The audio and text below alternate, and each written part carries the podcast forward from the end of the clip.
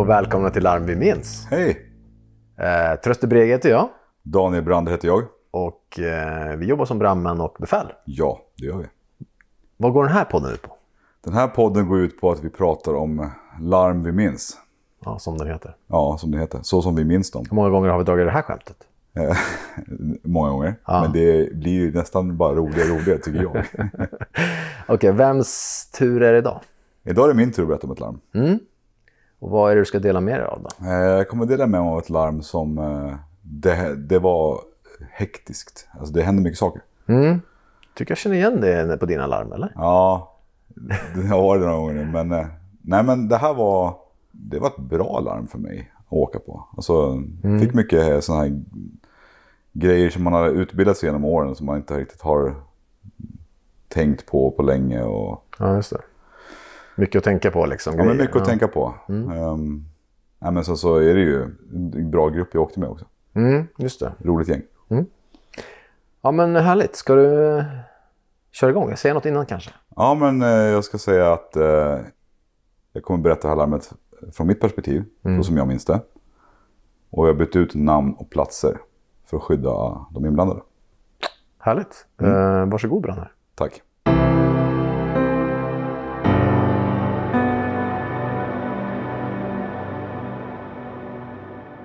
När jag fick min tjänst på heltidsstationen så började jag på dagtidsstyrkan. Ett skift som bara arbetar dagtid parallellt med de övriga dygnsskiften. Det gjorde att vi var fler brandmän i tjänst dagtid, dragbara på 90 sekunder, på några av brandstationerna med många larm. Vi hade i och med det fler brandbilar i drift dagtid och var starkare i ett första skede vid olyckor. Under dessa pass träffar jag alla andra skift på stationen, vilket också var väldigt nyttigt och roligt såklart.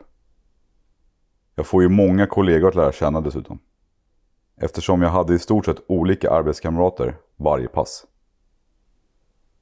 På ett sätt var det fantastiskt att få jobba med de olika grupperna, men det fanns en nackdel i det också. Grupperna hade sina egna sätt att jobba på, så jag behövde anpassa mig varje dag till olika rutiner. Det är visserligen en styrka att kunna anpassa sig på det sättet. Idag är jag på väg till brandstationen för veckans tredje pass och ska jobba med en grupp som jag väldigt sällan har tråkigt med. Vi har samma typ av tugg med varandra. Samma typ av surr som är i omklädningsrummen när jag leder fotboll. Givetvis är jag såklart den som låter mest inför lagfysen. Men jag brukar få äta upp det efteråt. Jag bjuder på det. För att surra på och hetsa gänget är minst lika roligt som själva fysen i sig. En av killarna på skiftet är en person som har påverkat mig väldigt mycket. En fantastisk människa. Han har en betydande roll i mitt yrkesval. Jag ska berätta mer om min relation till honom och hur han påverkat mig i ett senare avsnitt. Idag har vi övning i trafikolycka på schemat vid 10-tiden. Vi ska klippa bil på övningsfältet. Klippa bil är såklart ett uttryck. Vi ska öva på losstagning i trafikolycka. Vi måste hålla oss uppdaterade och fräscha på de verktygen. Vi klipper sällan bilar idag eftersom bilarna skyddar betydligt bättre än vad de gjorde förr.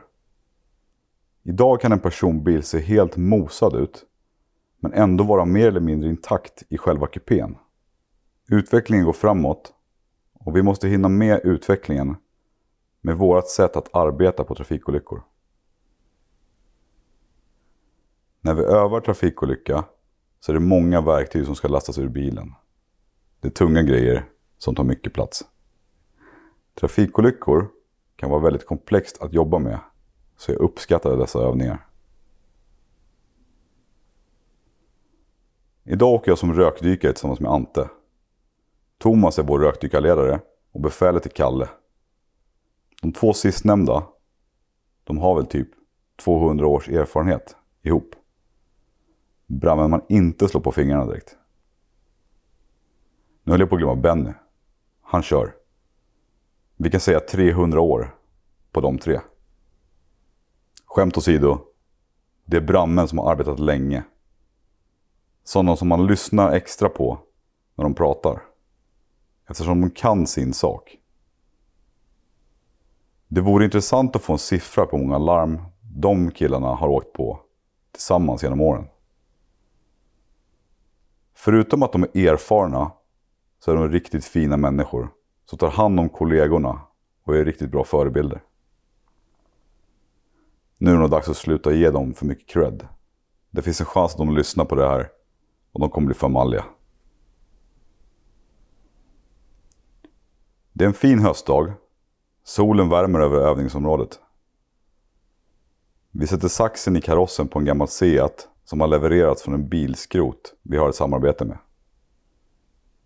Vi får sällan möjlighet att öva så här, så det uppskattas av alla att vi får göra det idag. Att skära i den gamla karossen är som att klippa i papper. Inga problem överhuvudtaget. Nyare bilmodeller är betydligt svårare att klippa, men än så länge klarar våra verktyg det. Ante klipper av sista stolparna till taket och resten av gruppen håller i och är redo för att sedan lyfta bort taket. Det smäller i plåten när den näst sista stolpen går av. Är ni redo? Jag klipper sista stolpen. Gruppen är redo och Ante klipper av stolpen. Vi lyfter av taket och bär det mot en plats för uppsamlat skrot från bilen. Då börjar våra radioapparater tjuta samtidigt som vi hör larmet från högtalarna på stationen. Flerstationslarm, brand i verkstad. Vi är redan påklädda för att åka, men all utrustning för trafikolyckor ligger på backen. Vi skiter i prylarna så åker vi direkt, ropar befälet Kalle och alla hoppar in i bilarna. Vi åker med släckbilen och tankbilen eftersom det kan gå åt vatten på den här branden. Vi kommer iväg fort. Tomas, jag och Ante klär oss i rökskydd och förbereder oss i baksätet för eventuellt rökdykning. Framkörning till den här adressen är kanske 5-6 minuter. Så vi har hyfsat gott om tid på oss att göra oss redo och ställa in oss mentalt på vad vi ska göra. Kalle pratar med larmcentralen på radion och vi hör att det är en fullt utvecklad brand. En bilverkstad och det ska finnas acetylenflaskor i byggnaden. Acetylen är en gas som används i samband med svetsning bland annat. En gas som är väldigt känslig för att bli upphettad. Och ett tryckkärl med acetylen kan explodera kraftigt. Detta gör att vi måste arbeta väldigt defensivt. Under tiden vi åker ser vi även en rökpelare på himlen när vi kommer upp på en höjd en bit från brandstationen. Ja, nog brinner det där borta, säger Benny som zigzackar mellan bilarna på vägen. Jag, Tomas och Ante pratar om vad vi kan tänkas behöva inleda med. Kalle flikar in att jag ska ta 2 pulversläckare med mig och försöka dämpa branden tills vi fått fram vatten från brandbilen. Vi svänger in i ett villaområde. Platsen för en verkstad känns fel. Men den ska ligga här inne, säger någon i bilen. Vi åker på smala vägar och självklart kommer en lastbil på vägen. Lastbilschauffören blir stressad och försöker köra åt sidan, men det räcker inte. Han tror vi kan komma förbi, men vi har en stor ek bredvid våran bil. Benny blir frustrerad eftersom chauffören inte reagerar och flyttar på sig. Men kör då, ryter han ifrån. Vi behöver komma fram nu. Vi kommer till slut förbi och snart är vi framme. Jag och Ante hänger på oss de sista prylarna och börjar göra oss klara. Genom framrutan kan jag se folk på gatan stå och vifta. Det blir lite komiskt att de viftar så intensivt när den rökpelaren verkligen inte går att missa. Benny försöker ställa bilen åt sidan, men personerna som viftar tror kanske att vi inte förstår vart vi ska. Det är såklart en stress för personerna på platsen, det förstår vi. Men vi har rutiner för hur vi ska placera våra fordon för att stå på ett säkert avstånd, lättaste slangdragningen och ibland eventuella reträttvägar. Det finns många faktorer som spelar in hur vi placerar oss på en skadeplats. Därifrån jag sitter är det inte helt lätt att se åt sidorna utanför bilen, eftersom jag sitter med rökskydd på och i mitten i baksätet. Så jag försöker få en bra blick av händelsen, men får nöja mig med kollegornas bild tills jag kommer ur bilen. Plötsligt kläcker Tomas ur sig något som får mig att reagera. Satan vad det brinner! När en kille med över 30 års erfarenhet säger något sådant, med det tonläget, så inser jag att det måste vara något riktigt rejält.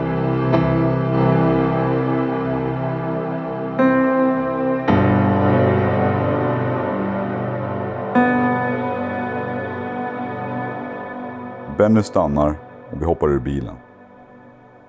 Jag öppnar direkt skåpet där pulversläckarna ligger. Jag tar 2 stycken 12 kilos pulver och springer mot röken.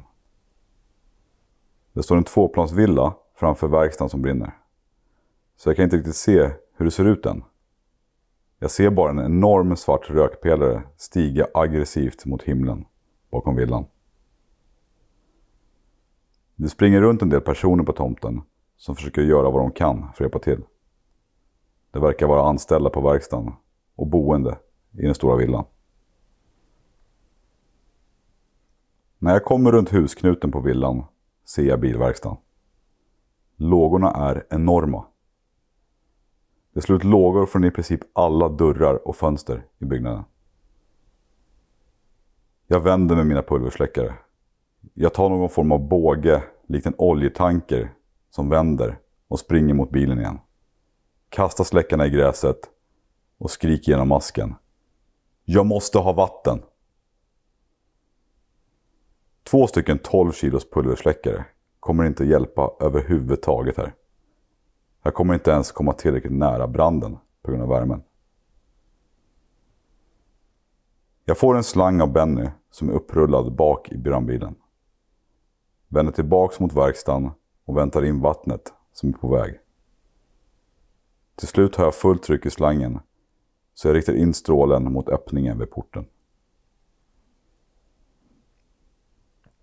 Nu står jag och Ante bredvid en betongbyggnad precis bakom 2-plansvillan.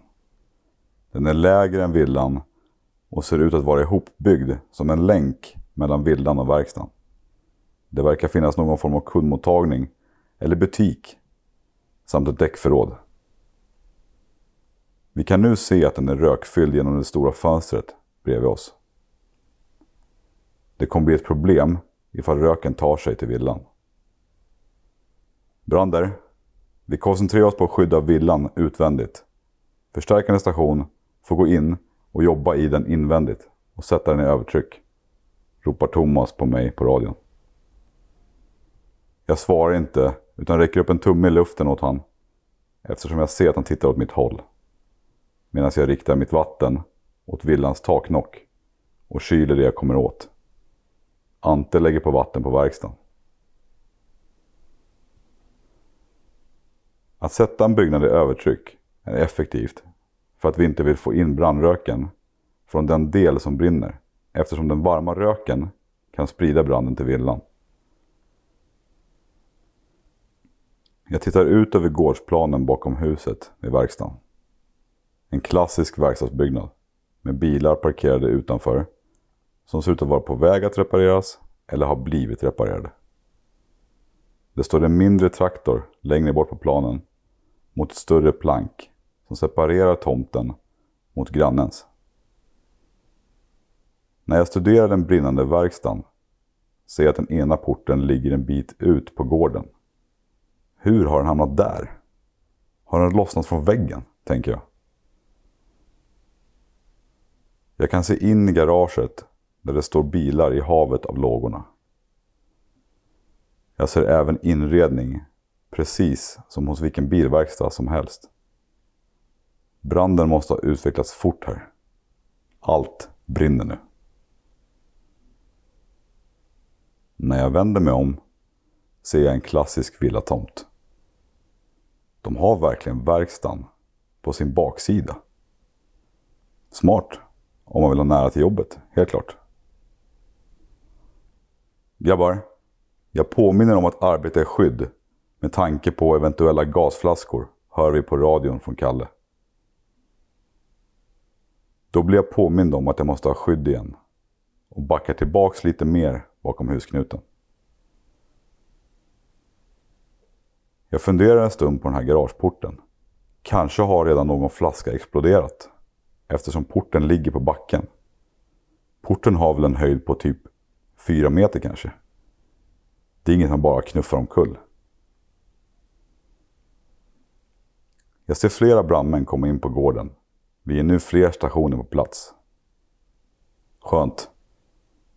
Då kanske vi snart kan ringa in det här och skydda allt runt omkring. För tyvärr kommer vi inte kunna rädda verkstaden. Den saken är redan klar. Jag hör även en del personer bakom som pratar om just det. Och att de önskar att vi ska rädda villan. Det verkar vara ägarna. Vattnet som vi lägger på verkstans gavel mot villan ger effekt.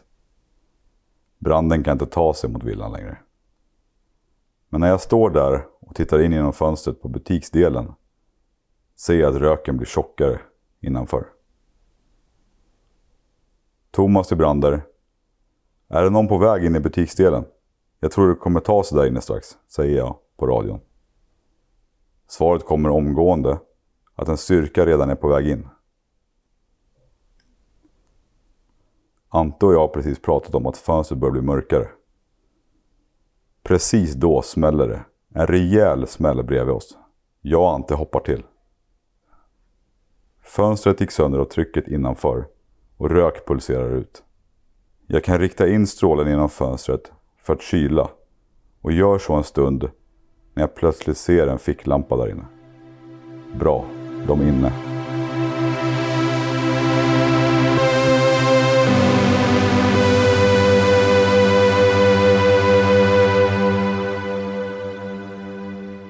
Satan vad rädd jag blev, säger jag till Ante som helt klart instämmer i min kommentar. Vi hade ju precis hört påminnelsen om gasflaskorna. Och det var det första som jag tänkte på när det small. Nu brakar helvetet lös, tänkte jag. Skönt att det bara var en ruta.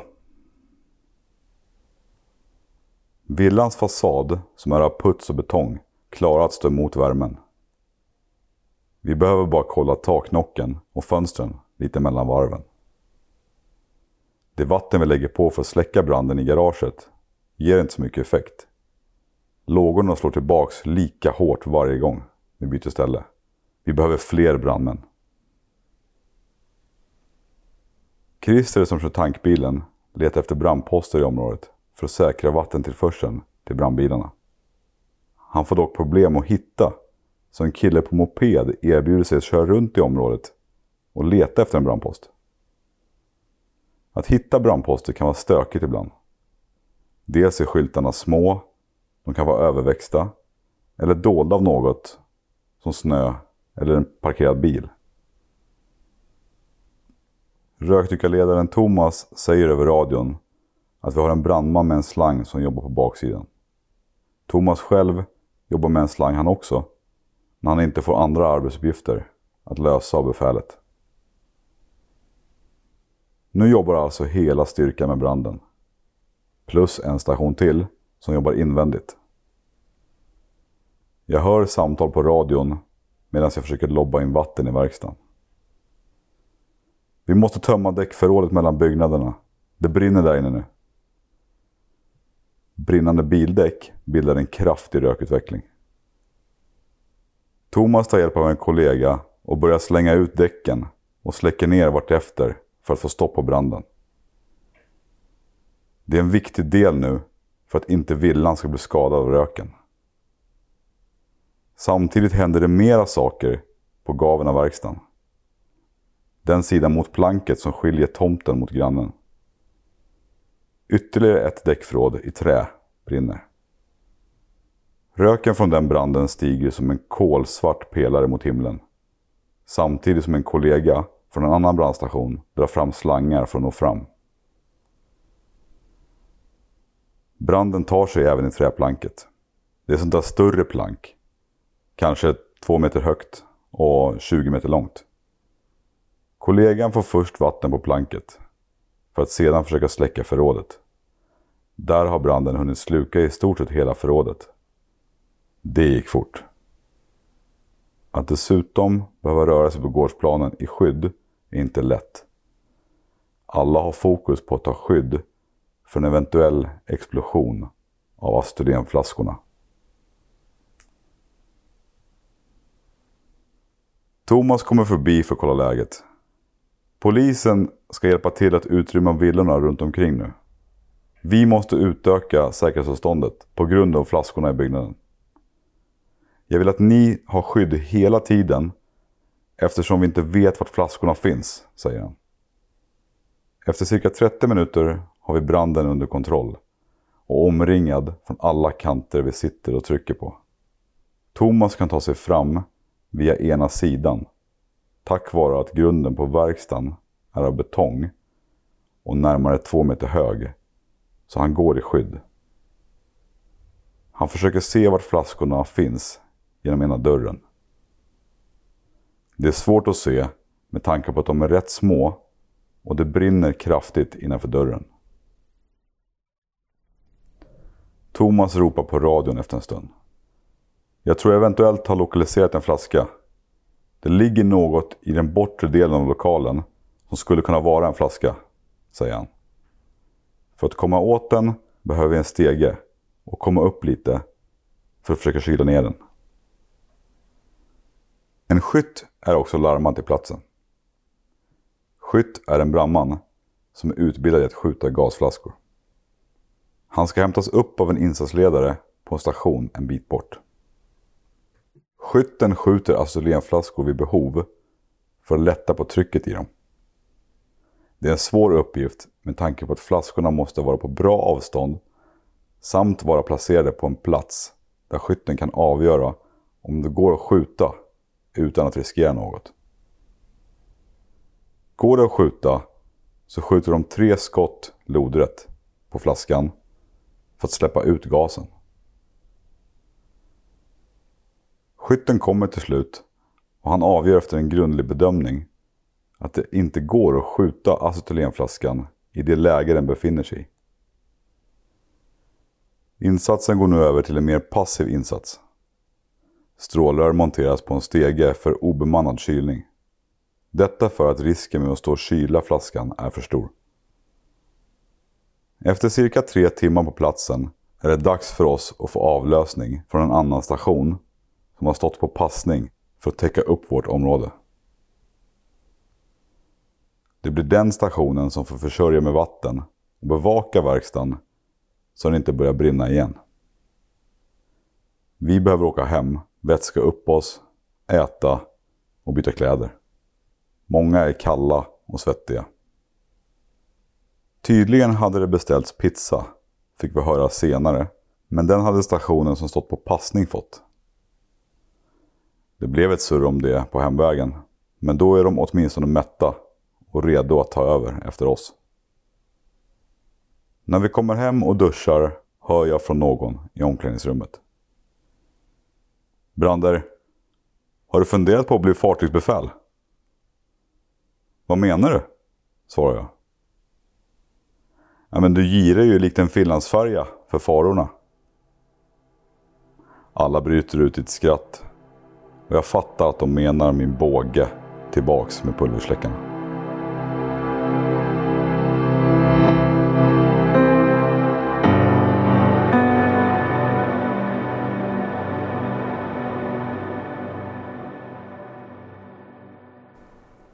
Okej, Brander. Tack för den här berättelsen. Tack själv. Det lät som att ni hade en del att göra. Ja, men det var en del att göra. Men hur kändes det då att åka på det här larmet? Ja, men det var... I början var det ingen speciell känsla alls. Alltså sådär, det är vanligt larm. Men det hände ju mycket. Och framförallt så hade vi problem med de här astylenflaskorna. Vad är problemet med dem? Astylen är ju en som jag nämnde här, det är en gas i ett tryckkärl som används vid till exempelvis svetsning då. Just det. Det har ju oftast verkstäderna det till liksom. Mm. Och problemet med acetylenen är ju att den gasen den gillar inte värme liksom. Nej. Och när den kommer upp då i en temperatur, en innertemperatur i den här flaskan på 65 grader eller en punktvärme på flaskan på 300 grader. Ja just det, det är alltså en mindre yta. Ja, en mindre yta liksom. Då börjar någonting som kallas för sönderfallet. Mm. Vilket gör att det här sönderfallet går heller inte att stoppa. Har den kommit upp i den här temperaturen så kommer det kommer att pågå ett sönderfall i den här flaskan liksom. Mm. Som till slut kommer få den här flaskan att brisera. Och så exploderar det helt enkelt. Mm.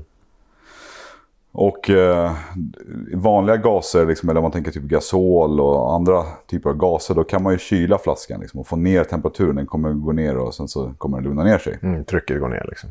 Precis. Och om man tänker en vanlig gasolflaska man har vid grillen till exempel, den kan ju stå och brinna ut. Mm. Om den står upp och så kommer kanske det här expansionskärlet i den liksom, ventilen skjuta och då kommer bara gasolen brinna ut. Exakt, de har ju skyddsmekanismer, alltså ventiler som kan antingen skjuta eller öppnas. Ja. Men acetylenet är ju en speciell typ av gas som inte, den kommer liksom att, det kommer bli det här sönderfallet och till slut kommer den att explodera. Mm. Mm. Så att det är den här, det är lite kritisk nivå liksom, att har den kommit upp i den temperaturen. Just det. Och det har den ju troligtvis gjort i den här verkstaden. Eller gör den inte det? Men vi måste ju fortfarande jobba väldigt säkert. För det är som, bara så här, det går ju inte att veta det. Nej. Genom att titta på flaskan. Nej. Vi kan ju absolut kolla med vår värmekamera liksom, och se om vi ser flaskan. Just det. Men i det här läget så vet vi ju inte så att flaskan ligger. Nej. Och vart finns den? Hur ser den ut? Står den i brandrummet eller står den i brev? Eller? Det är väldigt svårt här liksom. Mm. Precis, så jag tänker, vad är det ni gör då liksom, rent när ni håller på? För ni släcker ju fortfarande branden. Mm. Ja men precis, vi kan ju inte gå in och släcka branden. Vi kan ju inte gå in och göra en rökdykning exempelvis. Vi får inte gå in i byggnaden med tanke på att den här flaskan finns där inne. Så vi får ju helt enkelt, hålla oss på avstånd, ta skydd bakom liksom, betongväggar och betongmurar här. Och sen får vi bara lobba in vatten liksom. Alltså bara stå och lägga på vatten från håll liksom. Bra, men ni ringer ju efter hjälp eftersom ni har den här flaskorna som ett bekymmer. Mm. Vilka är det? Någon skyttar? Vad är det för verksamhet? Ja, men vi har ju en skytteverksamhet inom räddningstjänsten. Där man har alltså helt enkelt, det är brandmän som har, exempelvis brandmän med jägarexamen. Mm. De har ju fått en utbildning i skjuta acetylenflaskor. Mm. Och då hämtar vi då när vi behöver hjälp på, vi har en brand i en verkstad, vi har en acetylenflaska som står där. Då kommer de att kalla in den här skytten som var närmast. Och sen får han komma dit och göra en bedömning om han kan skjuta eller inte. Mm. Så hans mål här blir ju att liksom, han ska dit och skjuta flaskan. Mm. Men de har ju också såklart riktlinjer för hur de ska skjuta och vilket liksom, avstånd och hur den ligger, står, vart finns den. Och i det här läget så gör han bedömningen att han kan inte skjuta flaskan. Den har fel placering på den. Mm. Så då får vi helt enkelt bara... vi får montera liksom våra strålrör med vatten som ligger och kyler flaskan. Och sen höll det här på i nästan ett dygn till. Mm. Så att den här räddningsinsatsen på den här verkstaden var inte över förrän nästan 1,5 dygn senare. Mm. Men det brann inte. Ja, exakt. För det man egentligen gör då är att man väntar en viss tid tills då man anser att flaskan då är säker. Ja. Efter att han liksom slutat uppvärmas. Så det höll ju på ett tag. Ja, det här är ju en verkstad. Mm. Och verkstad och industrilokaler och sådär. De är ju lite speciella om man jämför dem med kanske bostadshus och sådär. Mm. Vad är grejen med dem för oss i jobbet? Men en brand på en industri, det är ju förknippat med andra risker än en brand i en bostad till exempel. Och det kan ju vara liksom att en industribyggnad är ju en annan typ av byggnadsklass på. Den håller inte lika länge för brand Utan de kan ju vara liksom, det kan ju vara en byggnad som har en betonggrund med ett plåtskjul liksom, över. Man bygger inte dem som man bygger villor liksom. Men bara om man får flika in här. Är det inte lite skruvat ändå i ens hjärna sådär att en industribyggnad är sämre, håller sämre för brand än en bostad? Eller är det bara jag som känner så? Det är jag absolut. Ja. Så är det ju. Men så är det ju, det är precis som du säger. Ja. Och det är säkert för att det är lättare att bygga. Det är säkert jättemånga bra anledningar till det. Ja. Det är bara det att det liksom lirar inte mitt huvud ibland. Nej. Och framförallt så kan ju industribyggnader vara väldigt stora volymer. Och det är också en säkerhetsrisk för oss liksom. Det är en risk i det här. Men det kan finnas det kan bli väldigt mycket brandgaser liksom. Men verkstad, vi kan ta ett exempel på en vanlig verkstad, det kan finnas en smörjgrop som man kan ramla ner i. Det kan finnas liksom saker som hänger i tak och alltså det är mycket saker och risker kring industribränder. Kemikalier kan finnas. Mängder av olika typer av kemikalier. Just det. Så att industrier i sig är en komplexare brand liksom. Men du, jag tror att vi kanske måste vara lite tydliga med, du pratar ju om att sätta villan här i övertryck med fläktar. Just det. Vad är grejen med det? Men jag har några så här bra exempel på det här. Och sätta övertryck då. Det jag menar med det är ju att vi har ju våra för stora fläktar vi har. Som gör att vi kan ställa en fläkt i dörröppningen. Vi kan ju ha dem för att ventilera hus. Just det. Alltså det har brunnit i det här huset. Det kanske har varit en mindre brand. Men det är jättemycket rök.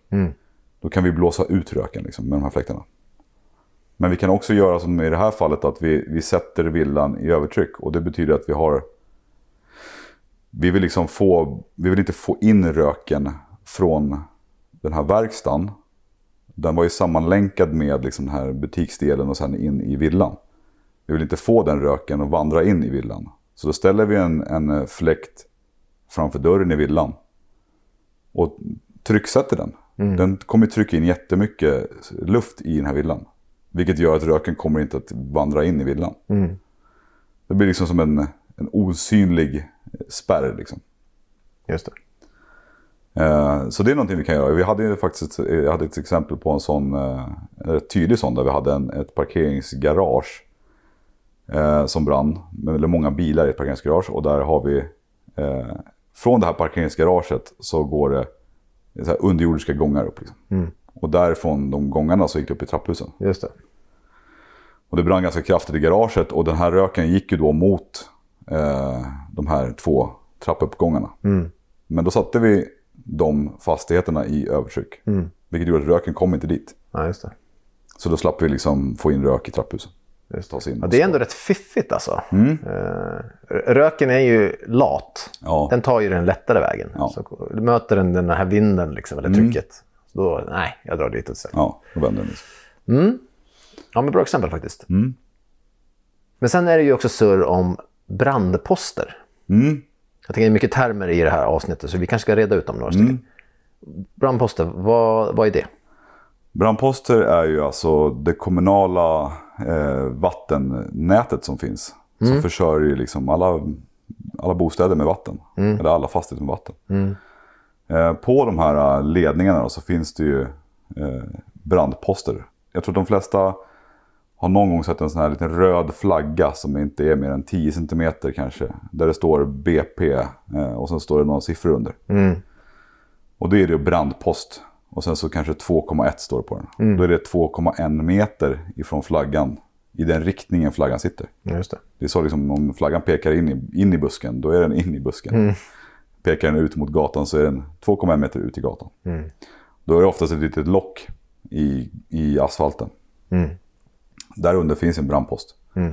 Där vi då kan koppla på ett brandposthuvud, säger vi. Vi snurrar på ett uttag som vi kan plocka ut vatten från. Just det. Med en nyckel liksom, vi måste vrida upp.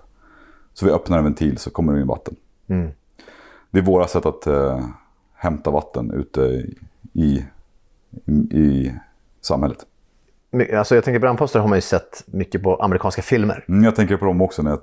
Där bilar kör in i de här brandposterna. Ja. Och det är de här röda små... Ja, ser ut som ett T typ. Ja, precis. Ja. Som står i gatan. I Sverige och i många andra länder är de ju under ett lock i marken. Mm. Så vi har ju inte de här som sticker upp liksom. Nej.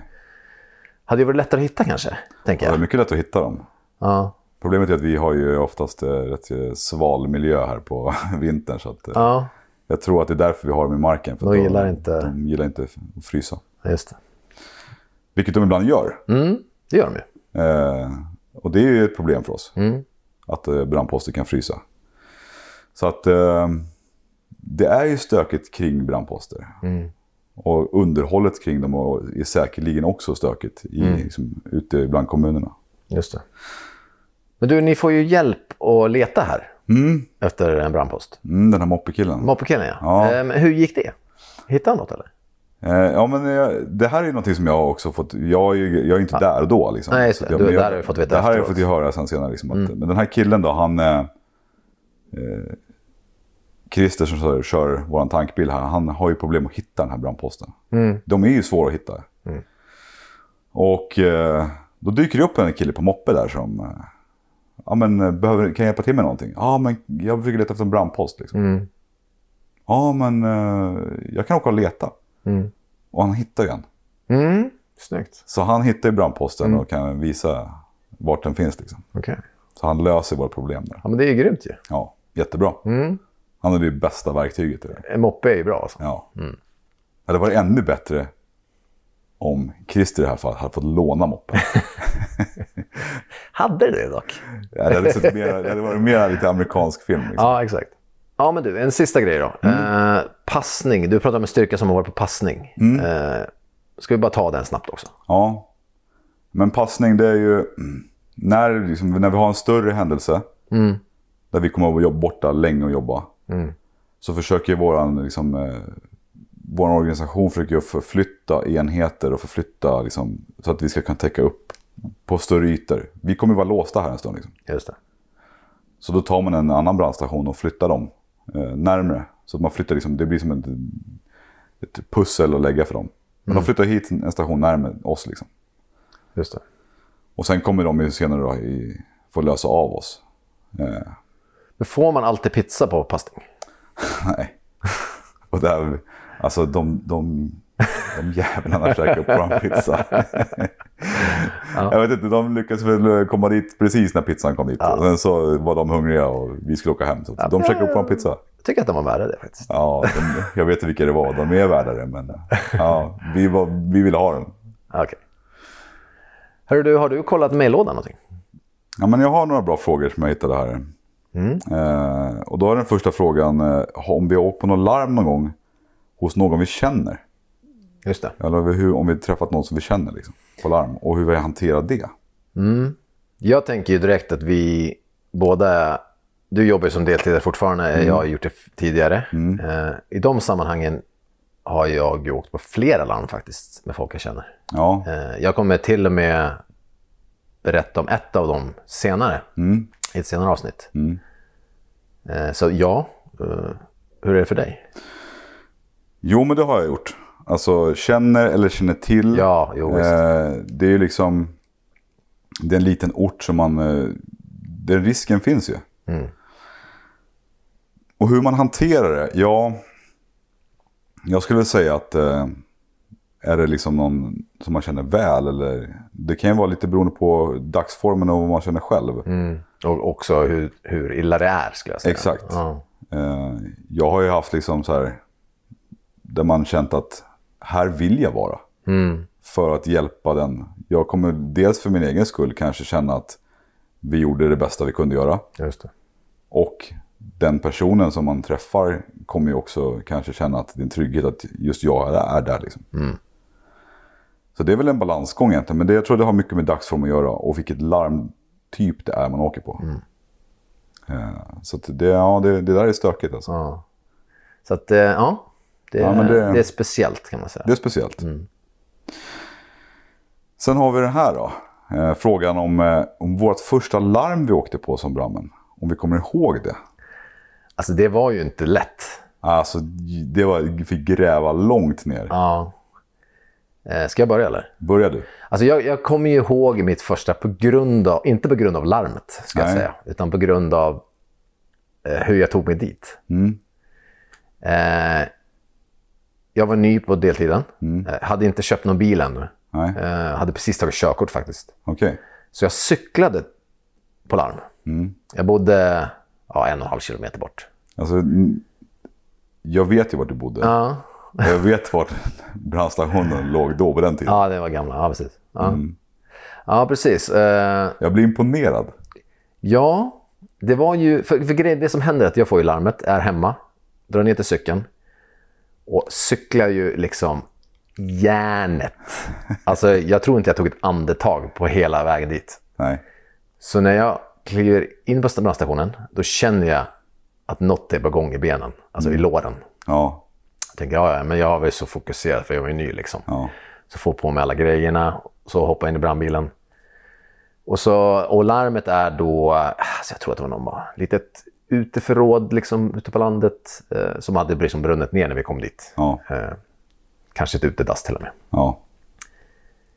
Och när jag kliver ur brandbilen, alltså jag kommer knappt ur brandbilen. För det är syran i benen är så enorm alltså. Och plus att jag är också lite stressad över mitt första larm. Så det är mycket på gång. Ja. Som tur var så var det inte så mycket att göra. Liksom. Så jag staplade runt där och försöker liksom mörka det här för mina kollegor. Så det är nog därför jag kommer ihåg det. Ja. Ja. Så att, men det var... Jag fick lära mig att cykla lite lugnare. Och andas på vägen dit. Ja, ja men kul. Mm. Ja, och det är så, hur är det för dig då? Ja, men alltså jag började som sagt, jag började på brandvärn. Jag bodde väldigt nära brandstationen. Alltså jag skulle gissa på typ brammarnas snack, 2 slanglängder kan jag säga. Alltså 50, mellan 50 och 100 meter från brandstationen. Ja, det är ändå nära alltså. Ja, så jag kunde ju springa dit. Liksom. Det var väldigt svårt att komma på vad det här var. Men jag har ett svagt minne av att mitt ena, alltså bland de första i alla fall, men jag tror att det kan ha varit det första. Så går jag, och då, på den här brandstationen, det var så här, de hade en tyfon också på taket. En sån här tuta, ja. Tuta liksom. Det här är ute på landet liksom. Hesa Fredrik eller vad man ska, jag tror att den skjuter liksom på taket. Men vänta, det var utlarmningen eller? Det och personsökare. Okej. Men den här tyfonen, den här tutan på taket på brandstationen, den var ju liksom en del av brandstationens identitet. Den skulle fungera. Okej, så den var bevarad och funkade såklart. Den funkade och det var så här, när den här går sönder, då kommer vi inte laga den. Men det hade ju en kille på brandstationen, han vägrade ju, alltså den skulle lagas till varje pris. Okay. Men den köt ju en dag. Och typ jag hade väl varit liksom, jobbat i ett par veckor bara så här, bara anställd. Och fick ju enorm puls. Och bara springer hjärnet till brandstationen och är så jäkla taggad på att åka på larm. Nu ska jag få åka brandbil för första gången liksom. Och sen så tror jag att vi får ut larmen och det är markbrand. Och kommer fram på den här markbranden och då är det typ så här 2 kvadratmeter gräs som har brunnit. Ja. Så det blir sånt antiklimax i kroppen för det är liksom, jag ville ha något stort häftigt larm och sen är det typ bara någon liten marknad. Så att, men jag var ändå, det var ändå liksom vi åkte brandbil och det var ju min dröm liksom så att, nej men det var jag tror att det var mitt första larm. Ja men det var ju kul att få komma igång. Man hade ju ändå övat en del innan och det var liksom man ville ju sätta det i verket. Ja. Så det var ju special times så att säga. Ja men kul fråga. Tack. Ska du ta någon mer eller? Ja men jag har en. Ja. Jag har en till här. Ja men bra. Som handlar lite grann om man har barn ensamma hemma. Okej. Och vad man ska tänka på då liksom. Just det. Och då är det en som har skrivit in att hon har sina barn äldre barn ensamma hemma. Alltså de är typ mellanstadienivå liksom. Okej. Så det är liksom inget, hon har inte lämnat sin 3-åring hemma utan det är tillräckligt stora barn för att kunna klara sig. Liksom. Men vad man ska tänka på med lite såna här brandgrejer hemma då liksom, risker och liksom, vad ska man tänka på med barnen och sådär. Har du några bra tips? Ja men jag har några bra tips. Det första jag kan tänka så här är ju att alltså, jag tycker framförallt att alla barnåldrar ska öva på att köra lite brandövning hemma. Så testa brandvarnaren och förklara för barnen att när den här piper så ska vi liksom ropa på mamma och pappa. Så att de vet vad det är för mig. Mm. Men jag tänker liksom framförallt i den här mellanstadieåldern. När barnen börjar vara hemma själva. De får inte gå på fritids liksom. Mm. Hem efter skolan. Ja, men se till så barnen inte ställer sig och lagar mat som innefattar någonting som är stökigt liksom. Mm. Matlagningsmässigt. Ja, det är bra. Köra mikromat, matlådor liksom. Mm. De här basic grejerna. Kanske koka nudlar liksom. Mm. Och sen så bara vara tydlig med liksom, att händer det någonting här hemma, gå ut, stäng dörren, ring brandkåren liksom. Mm.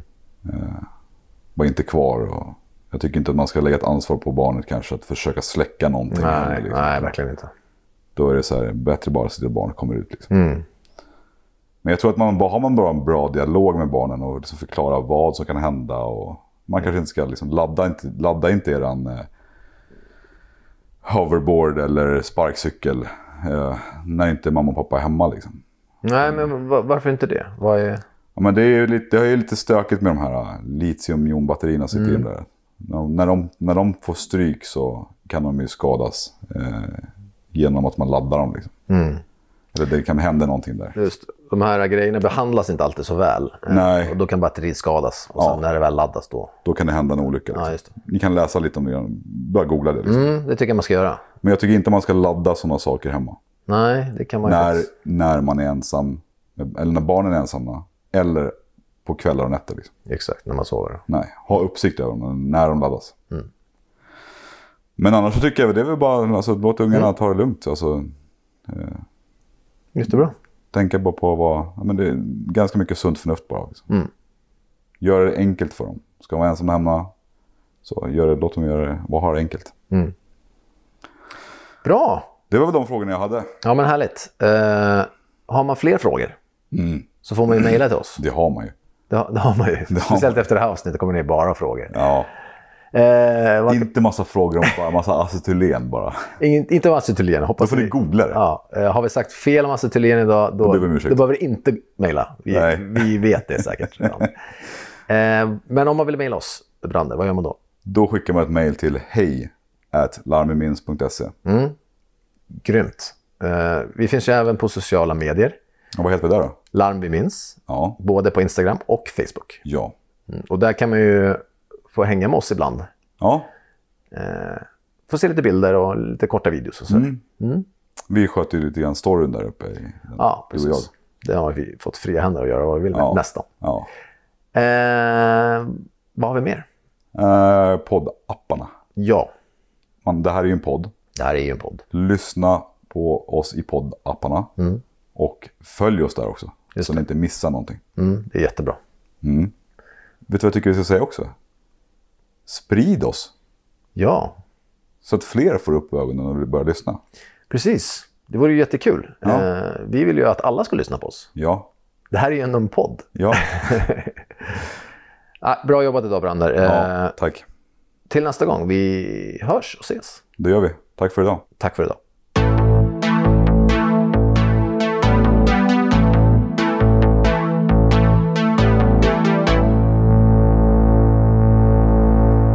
Larm vi minns produceras av Malin Brege, Trösti Brege och Daniel Brander.